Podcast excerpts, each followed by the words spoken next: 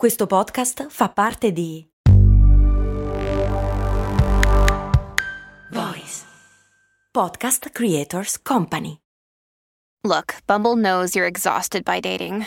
All the must not take yourself too seriously and 6 1 since that matters. And what do I even say other than hey? well, that's why they're introducing an all new Bumble with exciting features to make compatibility easier, starting the chat better, and dating safer. They've changed, so you don't have to. Download the new Bumble now. Una serie di tossine bizzarre che interagiscono con il sistema nervoso, le cellule del cervello, i muscoli e sciolgono i tessuti. È il veleno di quei simpaticoni degli scorpioni, nel senso degli artropodi che pungono e che vivono generalmente sotto i sassi in cerca di umido, non nel senso della band heavy metal di Hannover in Germania. Quelli sono gli Scorpions.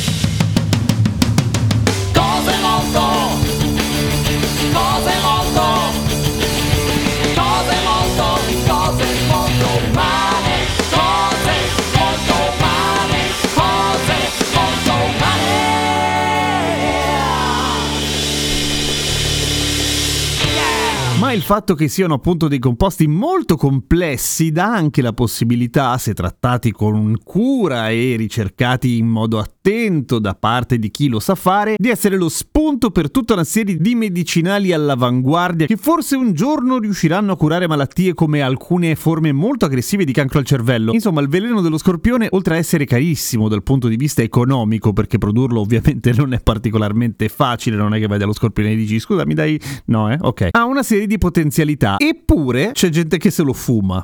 Lo scorpione intero. Allora, da qualche anno gira la notizia, abbastanza accreditata peraltro in realtà, che a un certo punto in Pakistan, Afghanistan e nel nord dell'India è esplosa la moda di fumarsi gli scorpioni e secondo me è questa la parte che è una cazzata, nel senso che faccio fatica a credere che sia esplosa ultimamente la moda, vale a dire. La civiltà umana da quando esiste è bene o male in cerca di robe che la mandano fuori di testa, partendo dalla roba fermentata degli antichi egizi alla ganja a una marea di altre tossine che ti fanno essere tutto fattissimo. E gli scorpioni esistono da parecchio tempo, diciamoci la verità. È veramente solo adesso che qualcuno l'ha scoperto? Vuoi dire che hai aspettato decine di migliaia di anni prima di farti un tiro del tuo amico scorpione? Dai, non me la conti giusta. Guarda che occhiati rossi che c'hai. Fa vedere le tasche. Guarda che se lo trovo io è peggio. Secondo me è un sacco che lo fanno. Comunque, la gente si fuma gli scorpioni. Come fai a fumarti uno scorpione?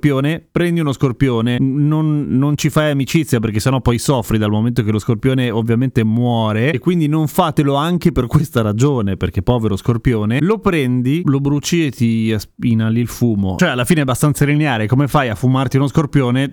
Te lo fumi. E dopo che l'hai fumato che cosa ti succede? Provi un forte dolore disseminato per tutto il corpo almeno per 6 ore. Mmm, fico. E poi niente, sei tutto fatto. Potresti essere fatto per una decina di ore come per 3 giorni. Qualcuno descrive la fattanza dello scorpione come piuttosto piacevole, qualcun altro come un trip terribile di allucinazioni che non sembrano smettere mai. E comunque in molti casi ti lascia tutta una serie di problemi alla memoria a breve e a lungo termine e a volte muori malissimo. Per cui possiamo concordare che è una stronzata, vero? Non vi devo ripetere di non farlo, vero? Ma ve lo ripeto, non fumatevi gli scorpioni. Dopodiché c'è anche un giro di, come si dice, spaccio? No, non è proprio spaccio, è una sorta di spaccio rinnovabile, ecologico, nel senso che lo scorpione non muore e a un certo punto ricrea il veleno. Funziona così, vai da un spacciatore sostenibile gli dici mi dai un tiro di scorpione? Sì, dammi tot rupie, l'equivalente di 1/3 dollari, quindi poca roba. Lui ti mette lo scorpione in mano, lo percuote piano con un legnetto fino a farlo incazzare. Lo scorpione, che non è particolarmente acuto, non se la prende con lui, nonostante questa cosa si ripeta centinaia di volte nella sua vita, ma se la prende con chi lo tiene in mano, lo punge e la persona punta cosa fa? Soffre tantissimo perché la puntura dello scorpione fa un male boia, è molto tossica, fa molto male e in alcuni casi muori male, lo ripeto, ma ok, se non muori male succede che ti fai il trip di qui sopra, cioè molto molto dolore per alcune ore, poi sei tutto fatto, poi ti passa, poi ti guardi allo specchio e dici forse sono un babbo, fo- forse non vale la pena questa roba, cioè ci sono modi